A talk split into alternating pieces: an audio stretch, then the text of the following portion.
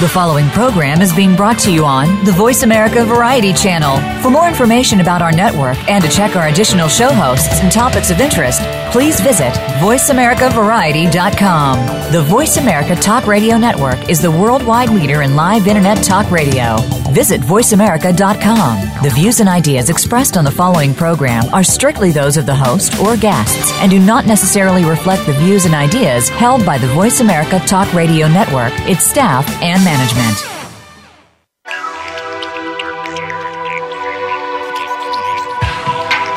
This is TerraTech with Jim Lane. TerraTech is all about the products and companies that are using substantial materials that are changing the way we dress, eat, drink, shop, and live.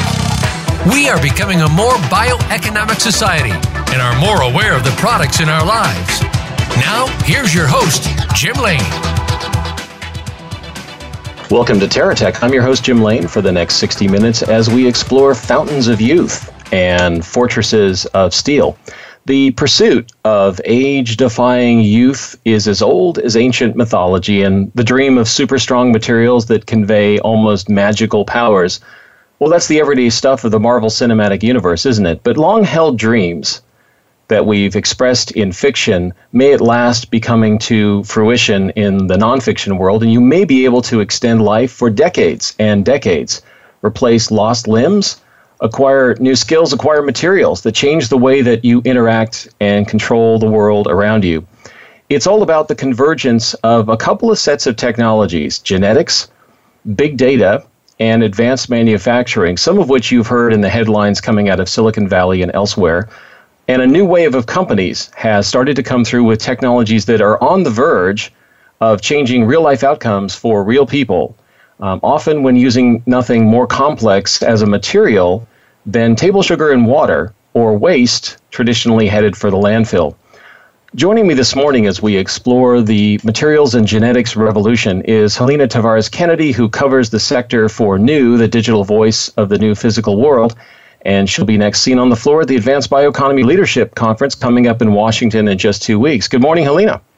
Hi, good morning, Jim. Thanks for having me today. How are so you doing? We, oh, we're doing great, and we're looking forward to seeing you in Washington, D.C.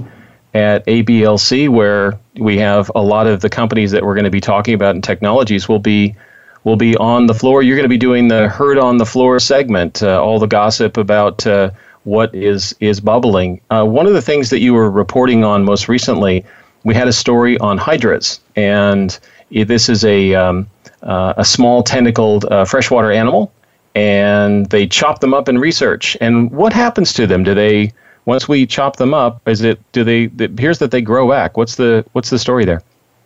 Well, it's really kind of crazy because you know if you look at the pictures of what these little animals are, they're they're kind of creepy looking. they're um, you know kind of very elongated body, and then they've got these little like tentacles at the end of their heads, and so they're kind of creepy looking. But um, you know the scientists have, have that have been researching them have found that you know when you cut them up, you know they have these like the cytoskeleton, right? It's it's basically like protein fibers that help hold them together. And when they cut them up, these protein fibers kind of regrow.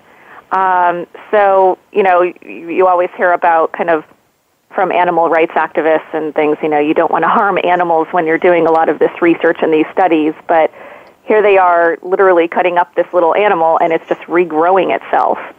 Um, so it's kind of a neat thing because it's, it's something that, you know, they're really trying to look at how this can impact humans and what we can learn from it um, as far as, you know, maintaining your shape and, and adapting to new conditions. And, um, you know, I, I, my husband grew up in Florida and he remembers having those, uh, I forgot what you call those little tiny lizards in Florida. You probably know, Jim. Um, we call them we call them little tiny lizards. little tiny lizards.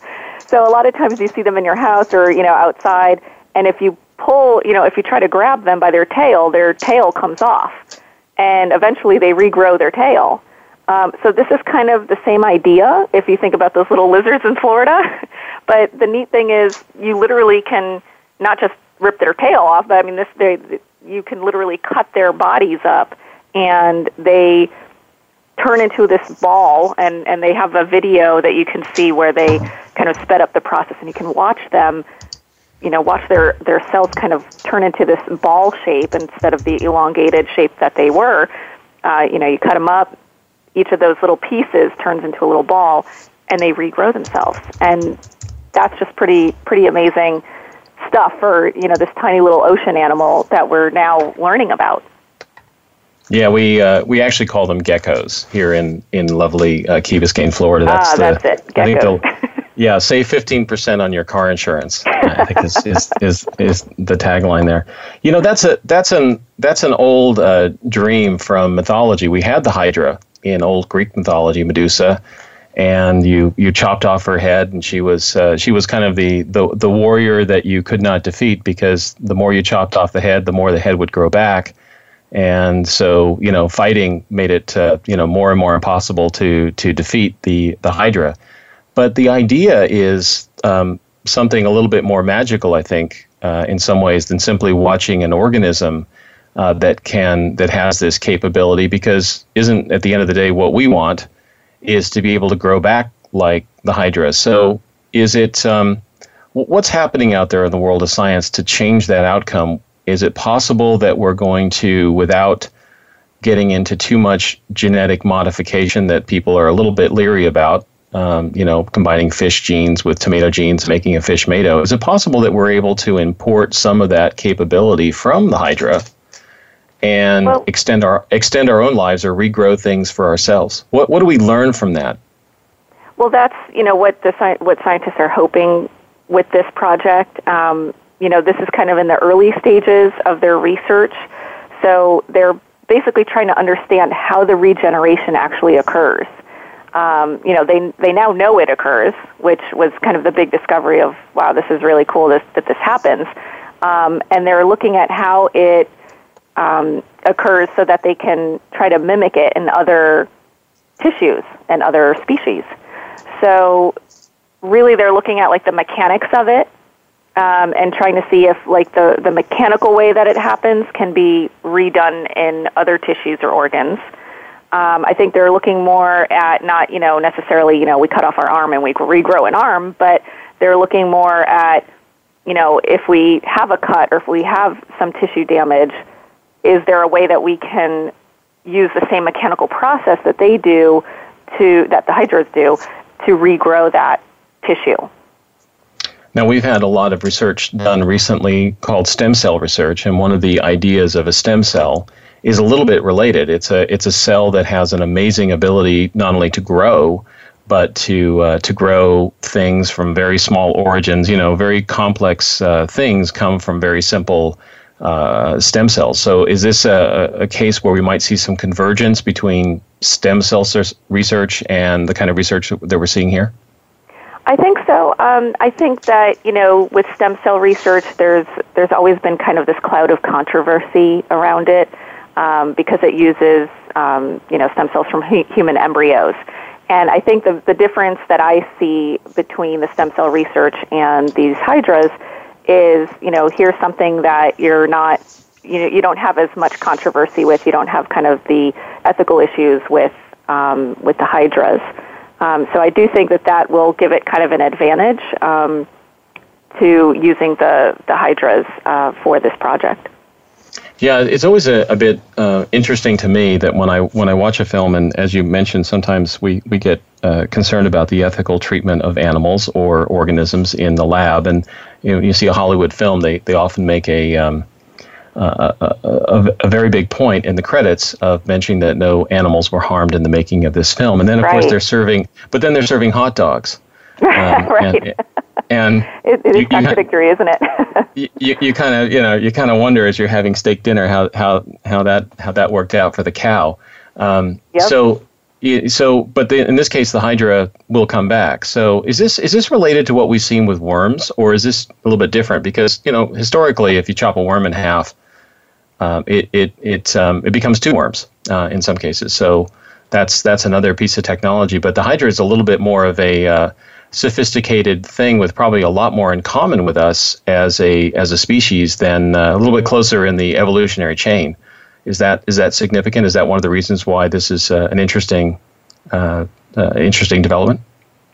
Um, I think it, it, the reason that this is really interesting too, um, you know, like for you mentioned worms, for example. Um, you know, it, worms are a little bit different because they may or may not survive. It's not definite when they when you cut them. Um, a lot of times it may regenerate the tail, kind of like we were mentioning with the little lizards in Florida. Um, but if it's cut in a certain area, then it won't regrow and it'll die. So um, the hydras are really unique um, because that you know because of the way that they regrow and, and because of their cytoskeleton. It's basically these proteins um, that they have uh, a memory in, you know, and it's basically a mechanical nature that they have rather than a biochemical. And that is something that the scientists were surprised about. They thought that it, you, you know, that the reason they regrew their missing parts was because of biochemical, you know, reaction. But because it's a very mechanical thing due to the, the proteins that basically they have an internal kind of memory, like a little memory bank, and they just, once they're cut up, they just have that memory bank kind of come out and say, all right, guys, let's get together and recreate what we were. um, so it definitely is a little bit different, I think, than than the worm thing that we've heard about. Um, and I think that's what, what gives this kind of some really promising um, hope for us as far as like you know looking at how this may be able to help humans with um, regenerating tissue. Yeah, I had a I had an episode recently with a I had a fight with a hammer and lost a lost a fingernail in the process, and I was very grateful that my body knew how to grow it back in its entirety because it was uh, it was pretty ugly right. there for a while. So so we, we apparently have a lot of capability to regrow things. We just seem to lose that capability. I know that people would like to be able to regrow hair um, in the right place at the right time uh, as well. So all kinds of opportunities. But you were reporting um, a few weeks back that this is not necessarily just a completely far out thing in uh, strictly in the lab. You were reporting on a company called Akron Biotechnology, which actually is uh, down in in uh, Florida, and um, they were. Uh, joining the Manufacturing USA initiative, um, and this is part of the Advanced Regenerative Ma- Manufacturing Institute, to uh, develop and manufacture tissue and organs. So, sounds like it might be a little bit closer. What's what's the story there? Um, let me just refresh my memory on that one. Can you? What was yeah, the, art. This is this is the art. Well, it's called the Army Initiative, which is funny because it's uh, the ARMI initiative. It comes from the Department of Defense, of course, um, but it's the ARMY. So uh, uh, join the Army in this case. It's 100 organizations. That's right. Yeah, yeah, yes, 80 I remember that in, one. in funding. Mm-hmm. Yeah. So um, it's a biofabrication technology and biomaterials and cell processing. Department of Defense is behind it and the idea right. is that they're going to be manufacturing tissue and organs. Is that uh, what what uh, how how close are those kinds of things? This is something you know, 50 years out, 20 years out, or is it a reality right around the corner? Well, I think that um, it's definitely a reality. I don't know that it's a reality right around the corner though, because this this project um, was a re- it's a research um, kind of initiative.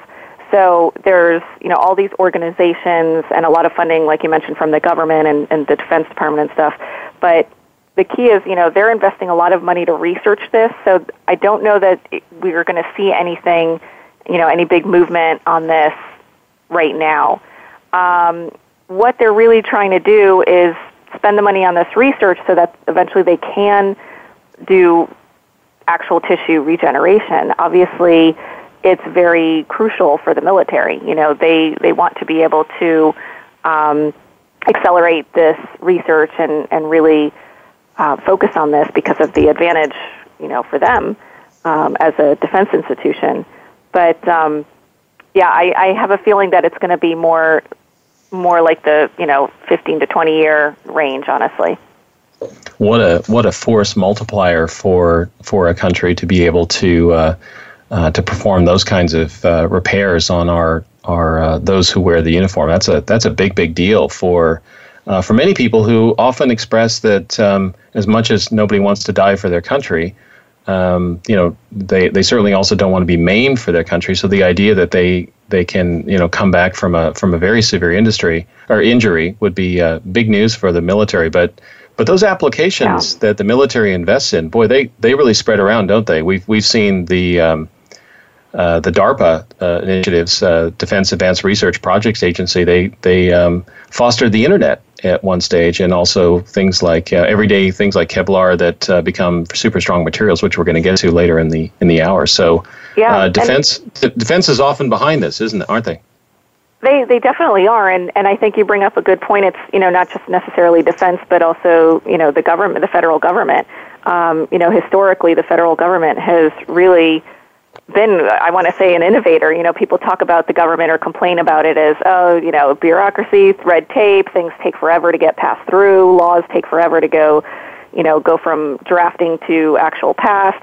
Well, but when you look at, you know, the the innovation that has come from government and from our defense um, arms, you know, it's amazing.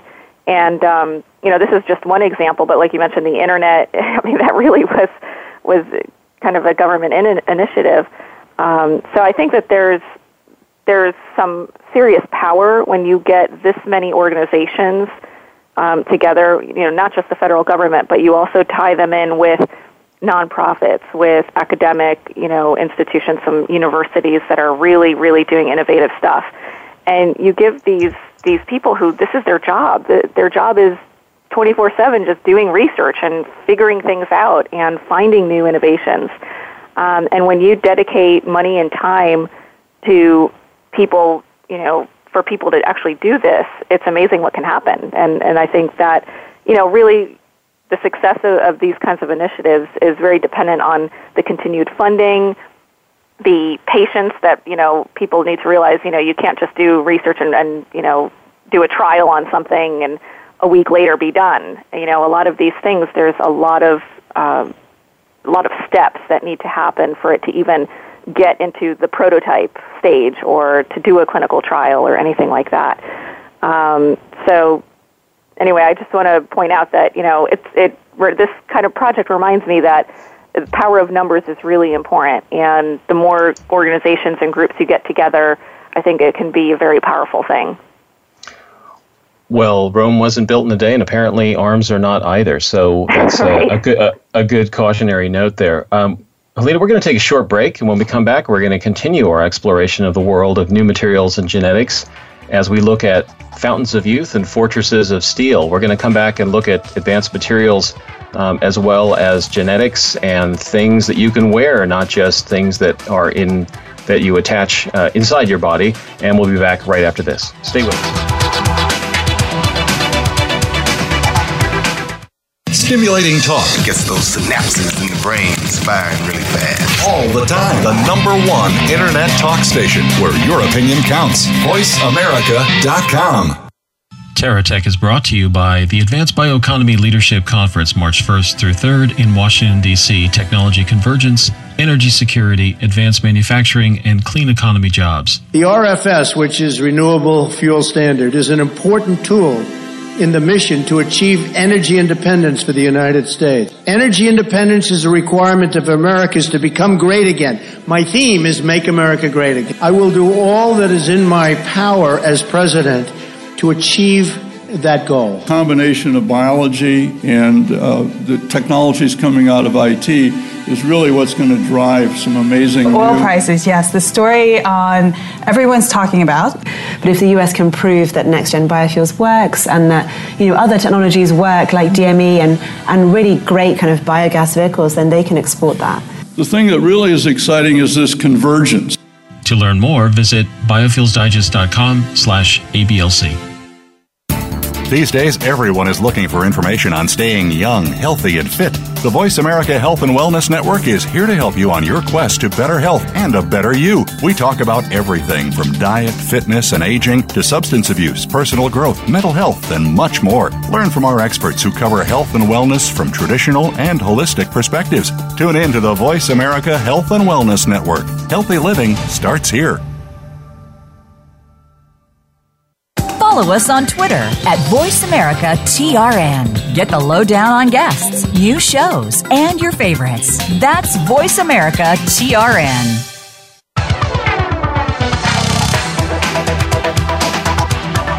You are listening to TerraTech. To reach Jim Lane or his guest today, call into the program at 1 866 472 5788. That's 1 866 472 5788. You may also send an email to jlane at biofuelsdigest.com. Now back to the show. Welcome back to TerraTech. I'm your host, Jim Lane. We're exploring today fountains of youth and fortresses of steel. And joining me this morning as we explore the materials and genetics revolution is Helena Tavares Kennedy. And Helena, right before the break, we were we were talking uh, quite a bit about uh, regenerative tissue. Um, but we also see uh, in a report that you uh, filed with uh, with New recently that big data, which is the you know other side of Silicon Valley, that's the that's the number crunching side, as opposed to the the the biotech side, is being used to help paralyzed patients regain movement. So let's let's it's at the research stage, but what's the story there? Well, you know, when you think about big data, you usually think about huge giant computers, right? Or at least that's what I think about. Maybe I'm a little I, older. I think the bat, fashioned, the bat, the the bat computer in the bat cave. That's what I exactly. think about. Exactly. Yeah, that's yeah. kind of what you think about with big data. And you know, I've read a lot of more about big data in agricultural scenes. You know, and kind of. Uh, using big data for farming and for you know more advanced kind of agricultural techniques and stuff. But um, I was really fascinated that there's big data being used in a medical setting. Um, you know, you often think about or you hear about the medical setting as kind of being antiquated as far as medical records not being able, you know, you can't share medical records with your doctor in California. Um, with your, you know, it doesn't work with the doctor that you have when you're visiting Florida, right? So there's a lot of kind of talk that you hear about lack of technology in the medical community or in the medical space. And so this big data, you know, being used for a medical uh, function, you know, this is really cool. And what they're doing is really trying to help um, people with paralyzed limbs. So right now they're doing it on arms. You know, they're they're using um, some people who have uh, lost all function of an arm, and they basically, you know, are they wrap their arm in this.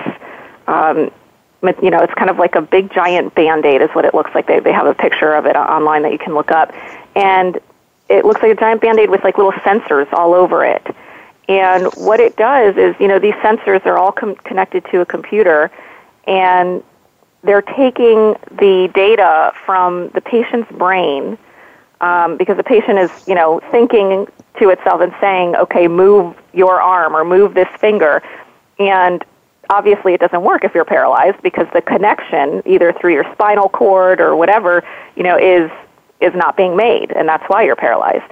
But by using this kind of sleeve on your arm it's it's connecting the patient's thoughts to the muscles and the movement in the arm and they're using the data that they collect from the patient's brain to make that arm move isn't that amazing? that is amazing. I, I, I don't want to trivialize this advance because it's a big advance, but I've sat many a time as we as we all have, um, needing to do something very urgently on the internet, and you don't suddenly have internet access, and you you really do get paralyzed very quickly. You have a sense of of uh, you know what it is to be you know caught without the um, the tools that you need. And I think it was T.S. Eliot. I think you said, or it might have been Jean Paul Sartre, who said that in in uh, in hell nothing connects, and that's uh, yeah. that was his that was his definition. So big data is is helping us to rebuild uh, connections. That's, yeah, and when seems- and when you think about you know, and, and I think a lot of people out you know out there may not know exactly what big data means, but you know, you're talking about huge amounts of data though, um, and that's why this is really cool to see technology integrated into a medical setting. Um, like they collect 3 million data points, okay? 3 million data points, that's a lot, every second. And you think about that, there, you know, you think about 20, 30 years ago, you couldn't collect 3 million data points every second from, from a patient's brain. there's no way that could be done, and here it is being done. And I think that that just blows my mind sometimes when you think about, you know, a, a computer system or you know technology collecting that much data per second and then translating it into actually moving someone's arm. I think it's a little less uh, uh amazing to people who've looked at their children's Facebook feeds. So, That's true. You know, some people can text that fast. yeah, it's, it seems like they're getting three million data points every second, and and you know, trying to get a. Well, let me ask you, actually, in the world of in, in a world uh, of privacy, which is the world of medicine, we we appear to be wanting to be more and more private about our medical history. And, and you've pointed out this is one of the difficulties in, in solving problems is that we can't share that data.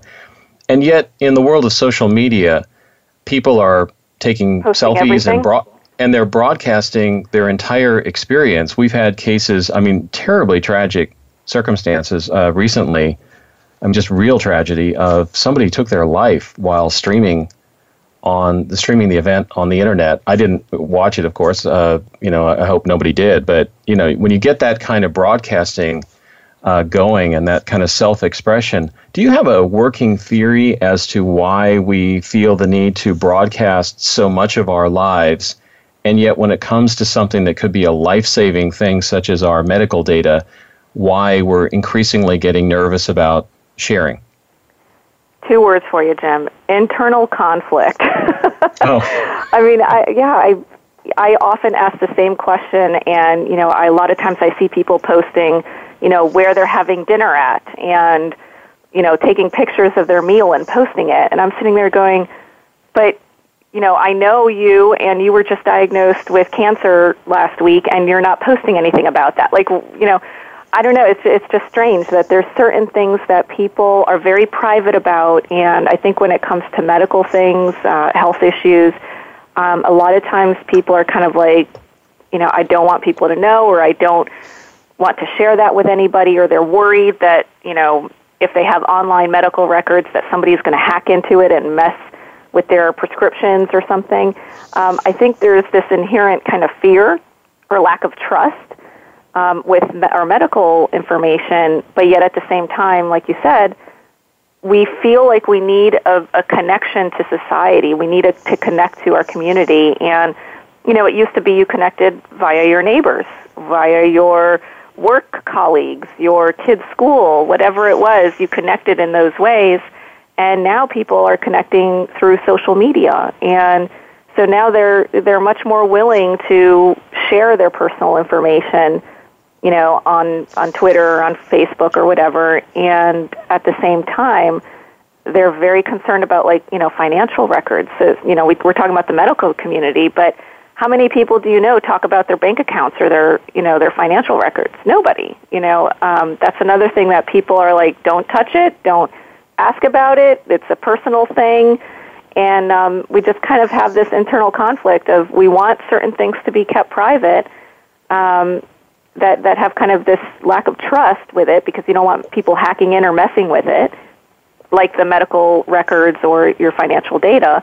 Um, but at the same time, you really it's it's our human nature. We want to be connected with people, and social media has has given us that tool to connect with people who may not necessarily be physically near us. So we have this this um, rise of of this uh, reaction against what we call body shaming which is, of course, you know, people who are making inappropriate remarks about other people's selfies, uh, if you will. And um, and so we, we have that. So we have this this privacy uh, movement as well. So this is this is going to be a I guess a, a tension that we're going to be facing in uh, in our society for some time to come. Yet we have this wonderful connector. I guess it's the Mark Zuckerberg of the body called the brain, and uh, which is the the ultimate social media, taking in three million data points every second, as you say, or more, because that's just from from uh, certain probably the sections that we can measure of the brain, and right. translating that into movement commands. So this is uh, as as big data gets much bigger, um, and this is the it, can we expect um, that these conflicts and these opportunities are going to get even larger? We're in that Moore's law environment, aren't we? Where every year or every 18 months, the processing uh, capability of a, of a, you know, transistors on a chip doubles. And yeah. uh, so we're going to get more of this, right? Not less of this. I, I think so, and you know, you're talking about the the speed. You know, every 18 months, the speed of technology just being kind of crazy now. But it's funny, our human bodies are also adjusting. I, I remember reading that with every generation that's born, their IQ is like one and a half points higher than the previous generation. And I thought, oh wow, so my kids really are smarter than me.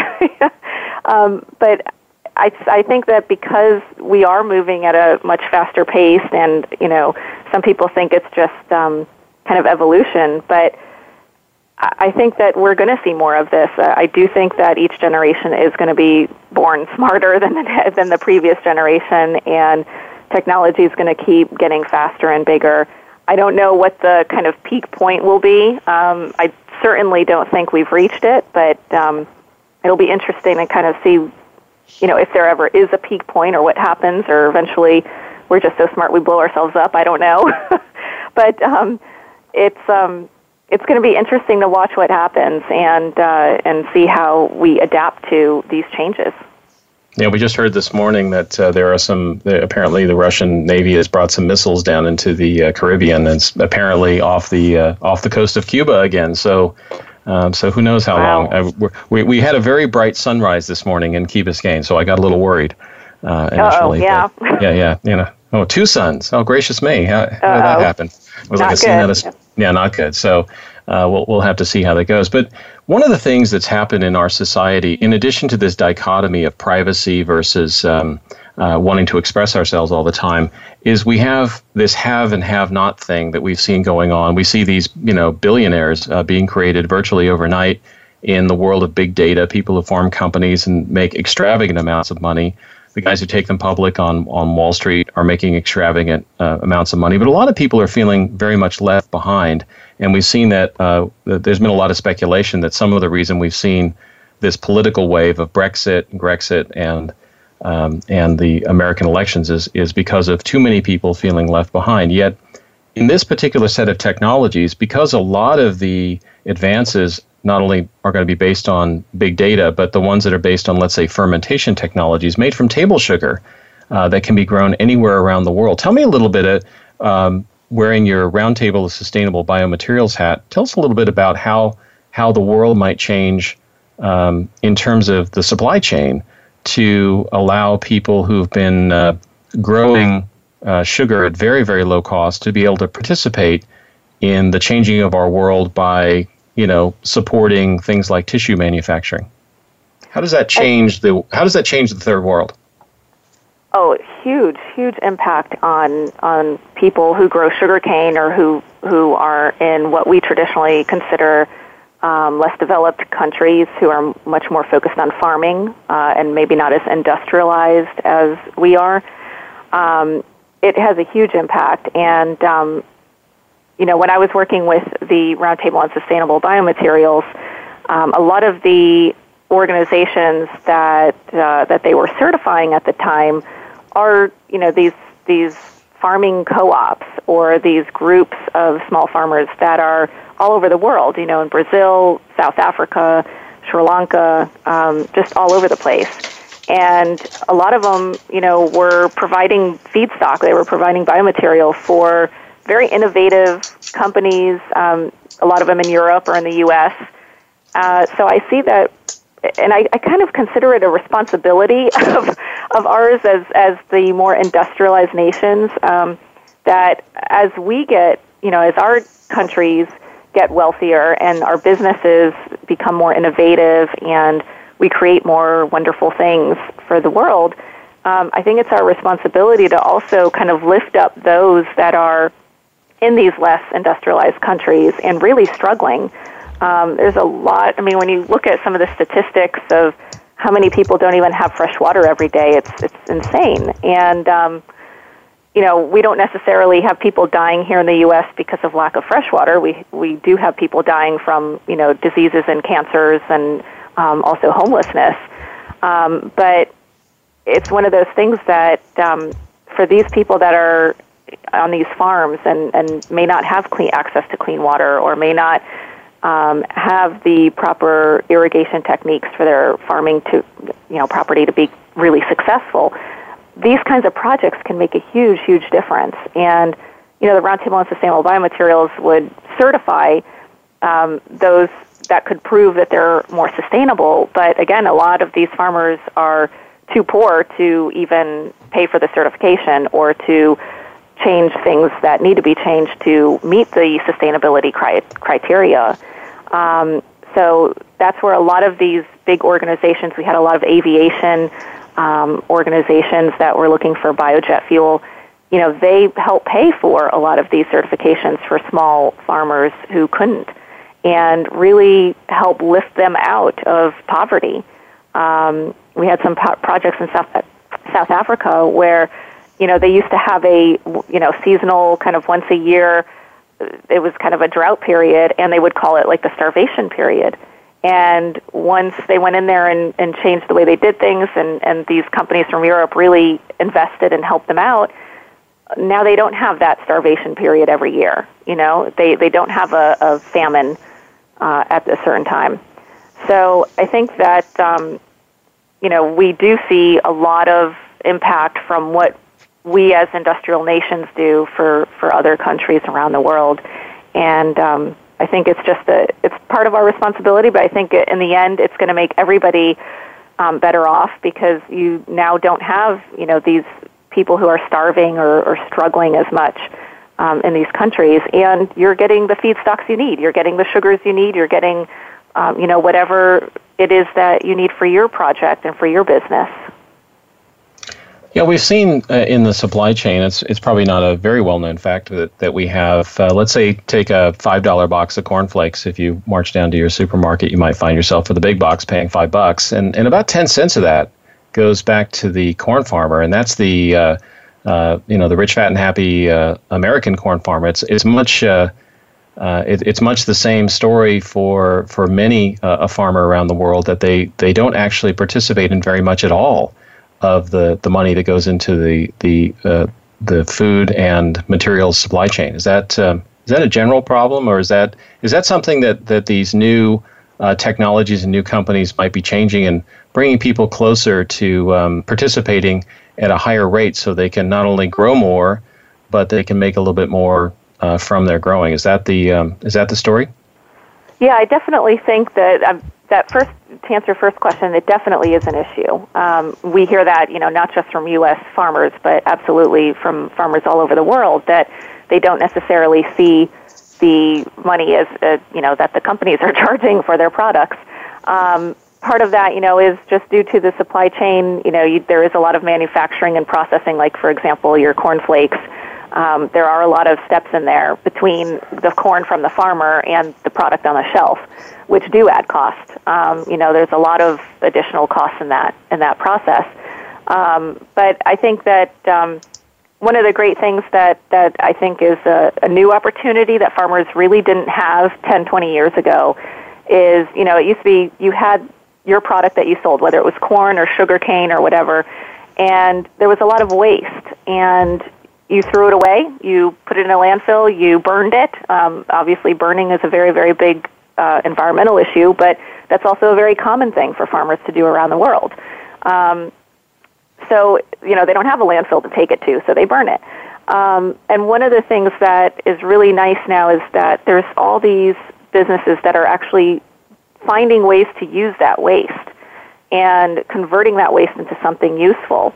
So I think that there's a lot more opportunity now for farmers to sell their waste um, and get something for it, which will help with their profitability since they're not I mean, getting it with the commodity. I mean, we're gonna we're gonna take a short break here. When we come back, we're gonna continue our exploration of the world of of uh, genetics, but also we're gonna focus on new materials in our special fortresses, fountains of youth, fortresses of steel. We're gonna look more at fortresses of steel after the break. Stay with us. Streaming live the leader in Internet talk radio. VoiceAmerica.com. TerraTech is brought to you by the Advanced Bioeconomy Leadership Conference, March 1st through 3rd in Washington, D.C. Technology convergence, energy security, advanced manufacturing, and clean economy jobs. The RFS, which is Renewable Fuel Standard, is an important tool in the mission to achieve energy independence for the United States. Energy independence is a requirement of America's to become great again. My theme is Make America Great Again. I will do all that is in my power as president to achieve that goal. Combination of biology and uh, the technologies coming out of IT is really what's going to drive some amazing oil new- prices. Yes, the story on everyone's talking about. But if the US can prove that next gen biofuels works and that you know other technologies work like DME and, and really great kind of biogas vehicles, then they can export that. The thing that really is exciting is this convergence. To learn more, visit biofuelsdigest.com slash ABLC.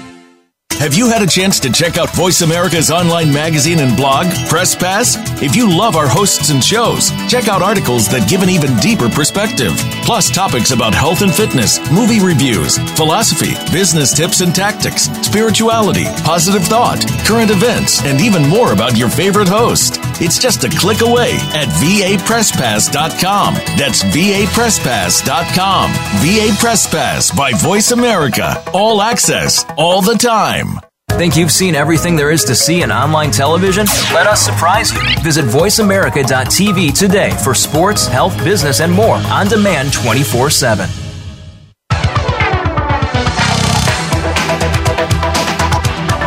You are listening to Terra Tech. To reach Jim Lane or his guest today, call into the program at 1 866 472 5788. That's 1 866 472 5788. You may also send an email to J Lane at biofuelsdigest.com. Now back to the show. Welcome back to TerraTech. I'm your host, Jim Lane, and we're exploring today fountains of youth and fortresses of steel. And in this section, uh, joining me uh, again, through as she has throughout this program, is Helena Tavares Kennedy, and we're going to be looking at fortresses of steel. And Helena, you reported on a story just uh, this past week coming out of Sweden that uh, synthetic spider silk is now a viable solution for manufacturing. Now, Spidey fans around the world are on the edge of their chairs to find out if they can run around Gotham City or elsewhere with their synthetic spider silk. What's the story there? Well, we, we won't be able to kind of run around with uh, spider silk coming out of our hands quite yet. but, um, you know, as cool as that would be to be able to climb buildings and have the spider silk, you know, emitted from your, your fingertips, um, we're looking at much more of a practical use at this point. Um, you know, I think spider silk we've we've covered in the in the Biofuels Digest and, and in the new publication quite a bit in the past, I would say, year or two. Um, but the really neat thing is it's all always been kind of uh, researching. You know, wow, it's really cool. It's really strong. Um, super lightweight and you know really flexible type of, of thing to try to use in real life. But um, these Swedish researchers, which by the way I want to mention that they are all three of the, the lead researchers that had these uh, discoveries were women. So just for those of you who say, oh, we need more women researchers, absolutely, because uh, some of these women researchers here are doing some amazing things. Um, and the, these women, they, um, they were able to actually recreate spider silk. So, you know, we've looked at spider silk in its natural setting, but it takes forever for spiders to actually create spider silk. So they could never really create enough to make it a viable thing for like textiles, you know, to make fabrics out of or, you know, to really make it for industrial use.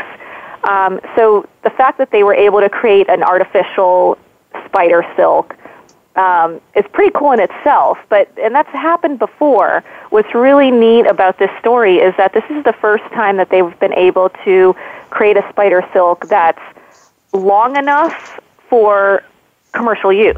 So usually they can't make uh, spider silk very long, and it breaks apart quickly, and, and they just can't really mimic how a spider silk a spider actually weaves it and makes it. So what they've done is they um, one of the researchers uh, created a biomimetic, and I don't know if I'm pronouncing that right because I'm not a scientist. I'm, you know, an international relations kind of impact person, and uh, I had to look up what biomimetic was. But they basically created this spinning process that mimics how the spiders create their own fibers. And that allowed them to create these spider silk threads that were a kilometer long. Now this is huge because a kilometer long is is what will make it a real viable thing for um, industries like textiles, you know, to make uh, textiles out of. So it's a pretty pretty amazing um, uh, discovery because here it is, you know, kind of going from the research stage to, all right, guys, now we can actually make it. Here it is. Now, of course, in the back in the Marvel Cinematic Universe, um, Peter Parker, you know, got this going just simply by being irradiated um, in the right way at the right time. Um, but of course, that was actually in Spider-Man. Wasn't that really the breakthrough? That that, as you pointed out, spiders. It's it's an amazing material, but spiders can't make it very fast. That's been one of the problems, and they couldn't make it very long. the The webs are very small, so it wasn't. Uh, it wasn't necessarily a material you know ready for primetime crime fighting, and that's kind of what Peter Parker figured out. It appears that he's been using the Hydra uh, technology as well because he's got a regenerative uh, thing going on there in his wrist. So, so yeah. apparently he's he's been reading your work in new. Uh, so that's uh, kind of putting putting some solutions together. So I'm I'm sure that uh, I'm sure the uh, your friends at Marvel are watching your stuff every day. But um, so you're talking about the rate of production. But in, in, the end of the day, let's go back to spider silk. Now, it's it's basically a protein. So right. it's it's it's a protein. So it's like, you know, what you find in meat and whatever, but it's a it's a very special stacked kind. And it has flexibility as, you know, if you uh, you know anything that has protein, obviously if you uh, you know, dangle a chicken, it'll it'll bend on you. So um, if it doesn't bite right. you in, in the process. So, but it's very strong. Now, why is this protein why is it very strong? Um, protein's not necessarily known for that. Why is it stronger than steel, or is it stronger than steel? That's the claim. Right, and um, is it the way it's stacked? It's, is that is that is it is sort of a you know one of those things where like a diamond is very is a lot stronger than a lead pencil or a graphite pencil, even though it's under the same underlying material. It's kind of how it's built. Is that is that well, how they're able to do it? I think so, and and my understanding is that it's basically the the tensile strength that makes it so so impressive because it's such a lightweight. It's like a very very lightweight type of material, and so that's why they say it's you know stronger than steel. Um, so technically, if you look at the weight of the spider silk versus the weight of steel, then spider silk is much stronger than steel um, for its weight. Um, it's basically, you know, it's a, a very, it's less dense than steel. That's what makes it so lightweight. Um, so the tensile strength is, you know, what they refer to when they say that it's, you know, strong as strong as steel. Now, um, when you get a, when you get a, uh, let's say you take a um, a thick rope, um, which everyone would be familiar with, or a thick cable, if you will, and you can see that what they've done is is it's actually a bunch of strands of fiber are joined together in a bunch, and then those are braided into a larger unit, and then sometimes those braids are in fact joined together in larger units, and those units give a lot more strength to the material than the underlying fiber ever would have. And that's been traditionally how you can get very small plant fibers or uh, to to make very strong ropes, like a rope bridge, obviously is not made from a, a plant that's you know 200 feet long. Um, so they, they have some technologies for doing that. Is that uh, is that something that we, we we hope to see with spider silk as well? I think so. Braid, braid, um, braiding you know, technology, I guess, well, is what you're. I don't know about the braiding technology. They didn't really. Um, I haven't seen anything about actually braiding it. Um, but what I have seen is the fact that it is so strong, and and because it's um, something, you know, it's a protein that can now be synthetically recreated, um, they can also try to adapt it and, and you know change things in it to make it even better.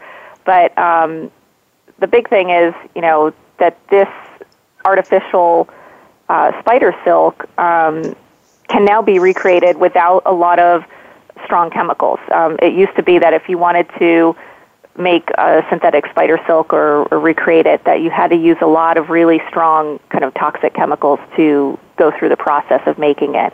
Um, and now they don't have to, um, from what these Swedish Swedish researchers have found. So I think that um, there's hope in that um, that as we have more and more of these discoveries, that there's going to be better ways of recreating it. I definitely think braiding it could be something that they can use. Um, you know, they mentioned textiles.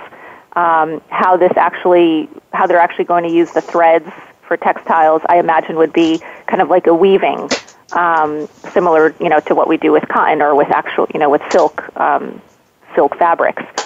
Um, so I think it's it's going to be neat to see what they do with it. Now, you uh, a little bit earlier in the year, around Christmas time, you reported on a, a company called Spinthesis, which is um, out of uh, North Dakota, I believe, and this particular company takes us in a couple of different directions. And one of them, they're using a spider silk uh, technology, but they're looking not only to make uh, metal conductors, which would be very interesting if they had unusual uh, conductivity, uh, but also medical treatments. And we were talking earlier in the program about these smart bandages. And so apparently they're going to be using, uh, is going to be making uh, smart bandages with more elastic properties um, that can adjust compression based on movement. Is uh, what's the story there? Yeah, I think you know here we are uh, with spider silk in a totally different industry, right? Um, instead of making textiles, here we are talking about it in a medical setting. Um, just it goes to show you that these, you know, what I consider feedstocks, you know, these these proteins, these discoveries that we're making, um, can be used in such a wide range of applications in our life. And um, you know, you think about uh, band-aids. Um, band-aids are kind of a synthetic thing that you put on on your wound, right? Um, they're looking at spider silk for kind of a, a band-aid, a natural band-aid um, that's better than what we have now because with the spider silk's flexibility, it has, you know, it, it's very elastic, and you can it would adjust and move based on your movement. So, kind of, we talked about those sleeves, um, you know, for for paralyzed patients on uh, moving, you know, being able to move their arms with those sleeves that have the sensors.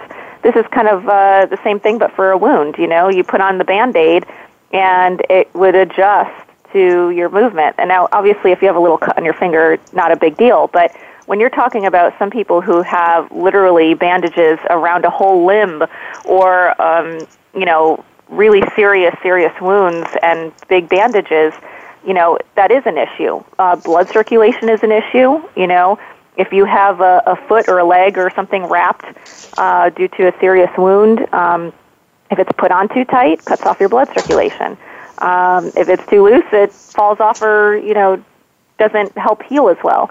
So being able to use spider silk for this kind of thing, like a you know a, a wound application, is really neat. Um, and something that you know, but maybe 50 years from now they'll be like, oh, remember when we used to have those bad band-aids that weren't flexible and you know it would tear off your skin when you put it took it off? And so it's one of those things that you know I remember always having band-aids growing up and and my kids now have band-aids. But um this could be kind of the next wave. Maybe some applications in space as well, because if you you know if you cut yourself on the surface of Mars and you've run out of band aids, it's not like you can run down to the CVS, um, you know, right. two years two years down the road um, uh, to pick up a a resupply. And uh, as we saw in the in the film The Martian, resupply ships sometimes take two and three years to to get ready. So if you run short on supplies, um, that's a big problem. And we saw that Spinthesis is, is um, marrying their spider silk technology, which ultimately I expect is going to be using, uh, they're going to use 3D printing. Now, 3D printing generally uses something called polylactic acid um, as, its, as, as the resin that is used to, uh, to make these materials. And polylactic acid, everybody uh, knows lactic acid because it's the thing that, that uh, when your milk goes off a little bit, it's because the lactic acid has built up in the milk. It's the sugars have converted to an acid. That's why it, it smells a bit sour. Well, polylactic acid is used for 3D printing. So Spinthesis is apparently marrying this technology to 3D printing. Applications in space, would that be a, a near term uh, thing that we would want to be doing is manufacturing uh, these kinds of materials in space to help our astronauts meet um, unforeseen challenges that they didn't pack something in their backpack for? Is that possible? I think that is possible because um, the the spider silk, you know, first of all, it is something that can be created synthetically, right? So, or now it can. now it can be created synthetically. Um, but because it is so lightweight, it's really perfect for um, for space exploration because um, you know you need to keep in mind the weight of what you're carrying up there, um, but also the strength is amazing. So it's got kind of two properties that I'm sure NASA is always looking for um, in in anything that they put up in space. So the other thing that I want to mention though is that um, spider silk. Um, when it's uh, in its natural state. Now, I, I don't know about the synthetic spider silk that's being created, but the natural spider silk um, is, you know, it's a biomaterial and and a natural material that is actually less likely to be rejected by human tissue. So, you know, when you're, if you know, if you're working up at the International Space Station um, and you get a wound or a cut, then this could be something that would really help you out because you're you're less likely to reject it if you um, put something on that's a natural spider silk. So uh, it definitely could be something viable, you know, combining the medical and the and the um, space. But um, I think that definitely the the lightweight nature of it and the strength of it is something that I'm sure is drawing their attention, and I'll be looking out for articles on that because I, I just have a feeling it's just a matter of time before I see something out there about that. Well, that's Helena. That's all we have time for this morning on TerraTech. Thank you very much for joining us in this hour. We're going to be back at next Wednesday at nine Eastern for another dip into the changing world of products all around us. Until then, I'm Jim Lane, wishing you a great day in this new world of opportunity. We'll see you next week.